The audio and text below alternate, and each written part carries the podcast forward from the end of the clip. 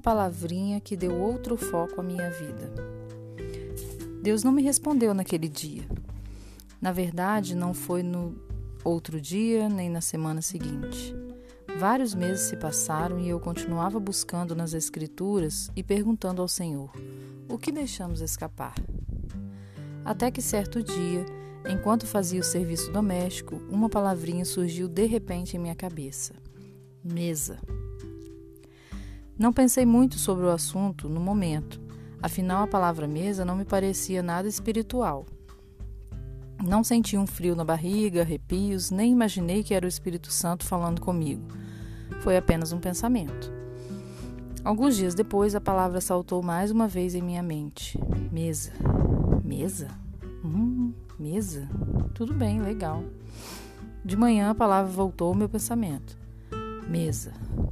Isso prosseguiu ao longo de alguns dias. Por fim, curiosa a respeito da palavra e do motivo para ela não sair da minha cabeça, liguei para uma amiga que tinha um programa de computador sobre Bíblia. Você pode pesquisar a palavra mesa na Bíblia para mim e ver o que aparece? Pedi.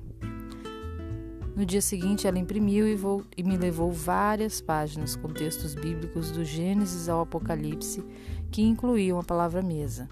Fiquei surpresa com o número de versículos. E a lista não incluía expressões relacionadas como comer com, jantar com, banquete e assim por diante. Ela só havia pesquisado a palavra mesa. Não conseguia acreditar que algo citado tantas vezes nas Escrituras fosse tão negligenciado. Em 35 anos de pregação, meu marido e eu nunca havíamos feito uma pregação sobre mesa. Eu nunca tinha ouvido um sermão na rádio ou na televisão a respeito da mesa, nem nunca havia lido um livro que explicasse o princípio divino da mesa. Como deixamos escapar a importância de algo que Deus mencionou com tanta frequência em Sua palavra? Seria essa mensagem que o Senhor queria que eu partilhasse com seu povo?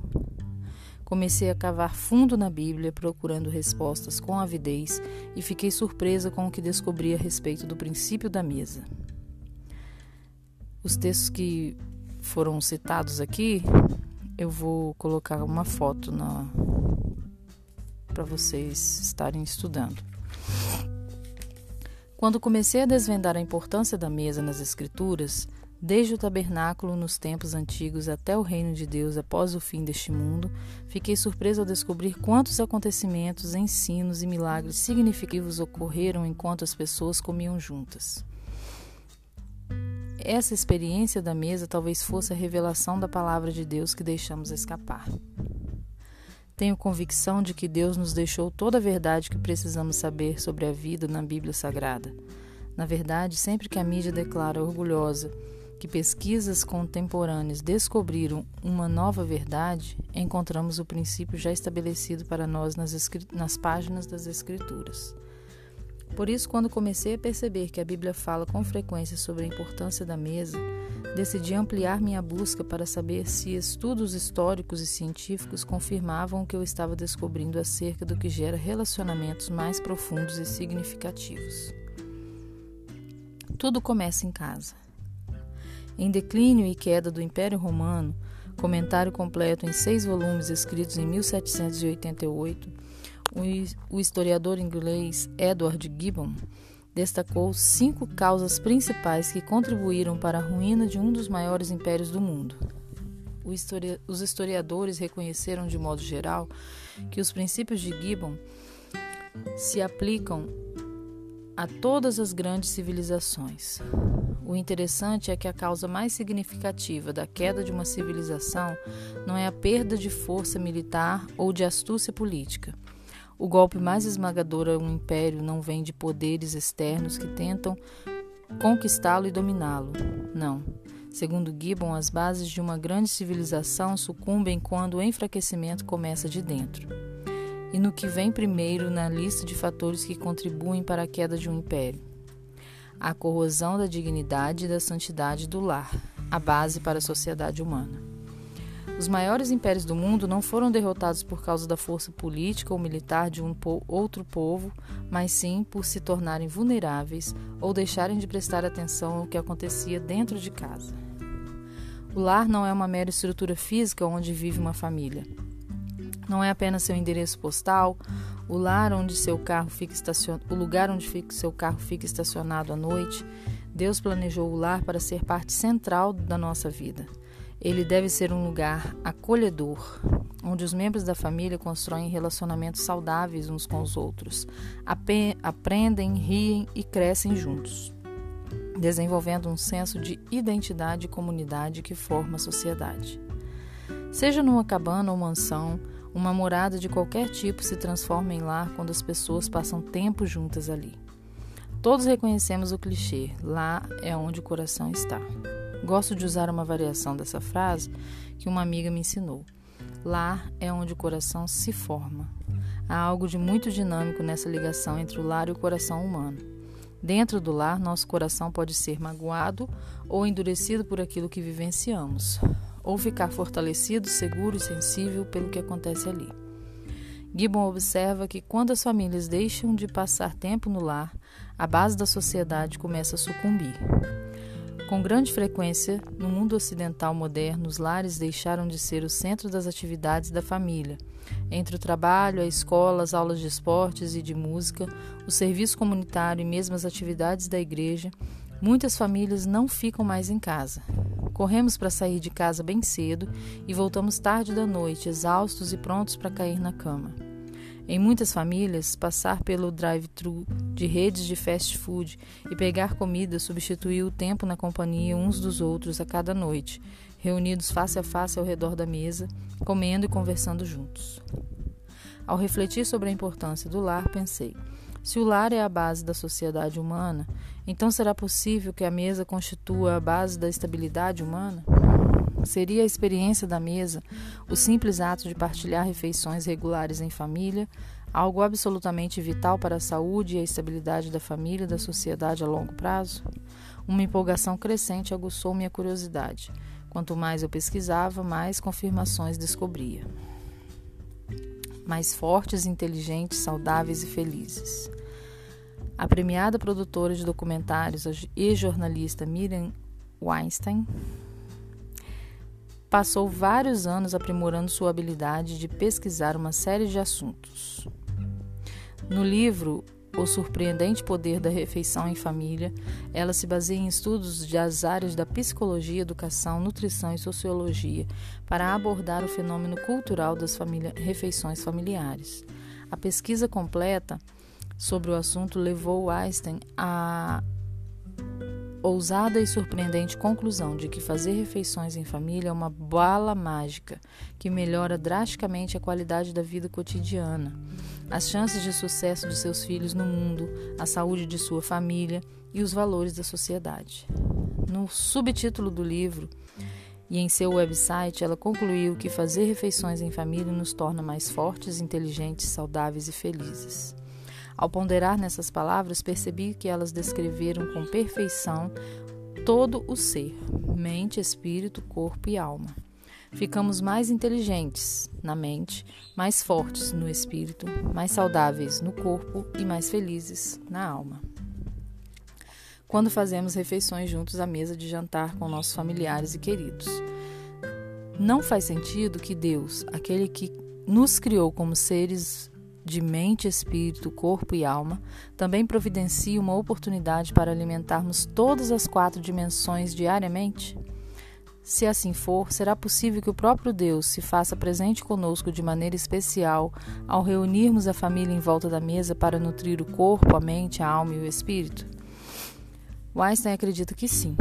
Embora o livro se concentre nos benefícios físicos e emocionais das refeições em família, ela diz que enquanto observava e participava de jantares em diversos lares, fez uma descoberta interessante. Fazer refeições à mesa com a família também parece ter uma significância espiritual única. A autora afirma: cada vez que damos graças pelo alimento, incluímos outra presença à mesa. Deus chega para o jantar. Por anos, tenho ensinado e demonstrado às jovens a importância de arrumar a mesa em seu lar, mesmo quando são solteiras. Na época, eu não compreendia por completo o princípio bíblico que hoje descobri. Eu só sabia que colocar a mesa era importante. Quando eu era uma jovem esposa de pastor, as adolescentes e universitárias de nossa igreja gostavam muito de passar tempo em minha casa. Sempre que elas chegavam, eu oferecia algo para comer, como um lanche de pasta de amendoim e maçãs, sopa, biscoitos, qualquer coisa que estivesse à mão. Às vezes era algo tão simples quanto torradas com geleia. As meninas amavam se sentar ao redor da minha mesa.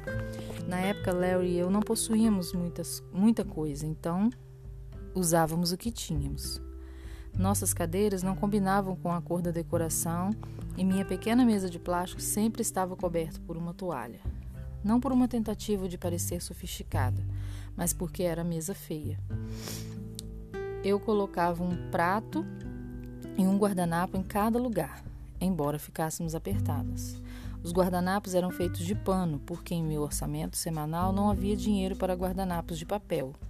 Eu raciocinava que os guardanapos de tecido podiam ser lavados e reutilizados. As meninas amavam os guardanapos de pano. Às vezes eu fazia dobraduras sofisticadas com eles e em outras só amarrava com um nó simples. Elas ficavam fascinadas.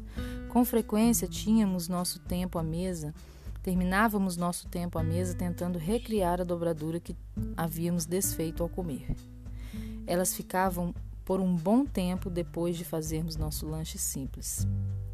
Muitas vezes pareciam ter medo de ir embora. Aquelas jovens hippies dos anos 70 não eram da minha família, mas amavam ir na minha casa porque se sentiam bem-vindas e valorizadas enquanto estavam ao redor da mesa.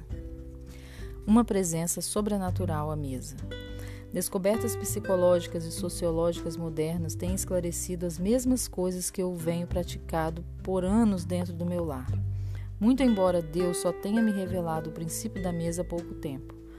Os resultados de diversos estudos come começam a confirmar que as famílias que dedicam tempo para comer juntas à mesa de jantar se saem melhor em todas as áreas: corpo, mente, alma e espírito. Isso só serve para demonstrar que a palavra de Deus é verdadeira e que as pesquisas modernas são somente confirmam verdades que o Senhor já nos revelou em suas escrituras. Além de sermos encorajadas, aperfeiçoados e enriquecidos pela presença de nossos amados durante a experiência no jantar, tenho a firme convicção de que existe outra presença, uma presença sobrenatural, junto à mesa quer a convidemos, quer não. Quando separamos tempo para reunir a família em volta da mesa, a presença de Deus nos encontra ali e é capaz de operar dentro do coração humano aquilo que não somos capazes. Não faz diferença se a sua mesa de jantar é arrumada para 10, 2 ou para 12.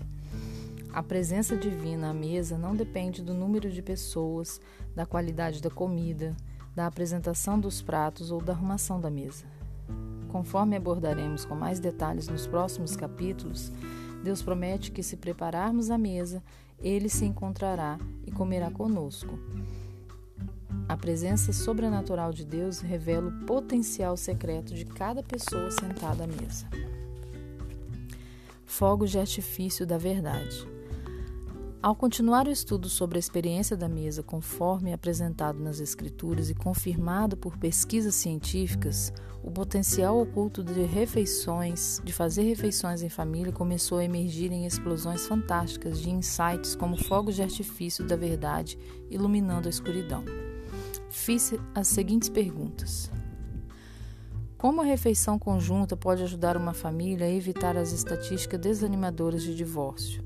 De que maneira as famílias estão comprometendo o plano de Deus para a experiência da mesa nos lares sem nem sequer se darem conta disso? Há algo de errado em comer em movimento ou comer em qualquer lugar da casa, ou o plano de Deus demonstra um tipo de abordagem específico para as refeições familiares? Deus poderia ter criado nosso corpo sem precisarmos nos alimentar, ou talvez com necessidade de comer apenas uma vez por mês ou por ano. Por que então ele criou o corpo humano com a necessidade de comer todos os dias e até mesmo três vezes por dia? Por que Jesus nos convida a cear com ele em Apocalipse 3:20? O que faz a experiência da refeição um encontro tão significativo? A experiência de união com Jesus numa refeição tem a intenção de ser uma atividade única ou ele planeja comer conosco regularmente?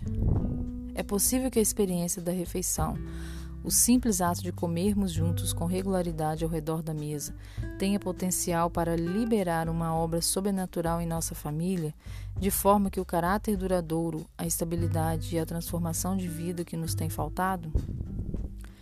Minha pesquisa levou às respostas surpreendentes para essas perguntas.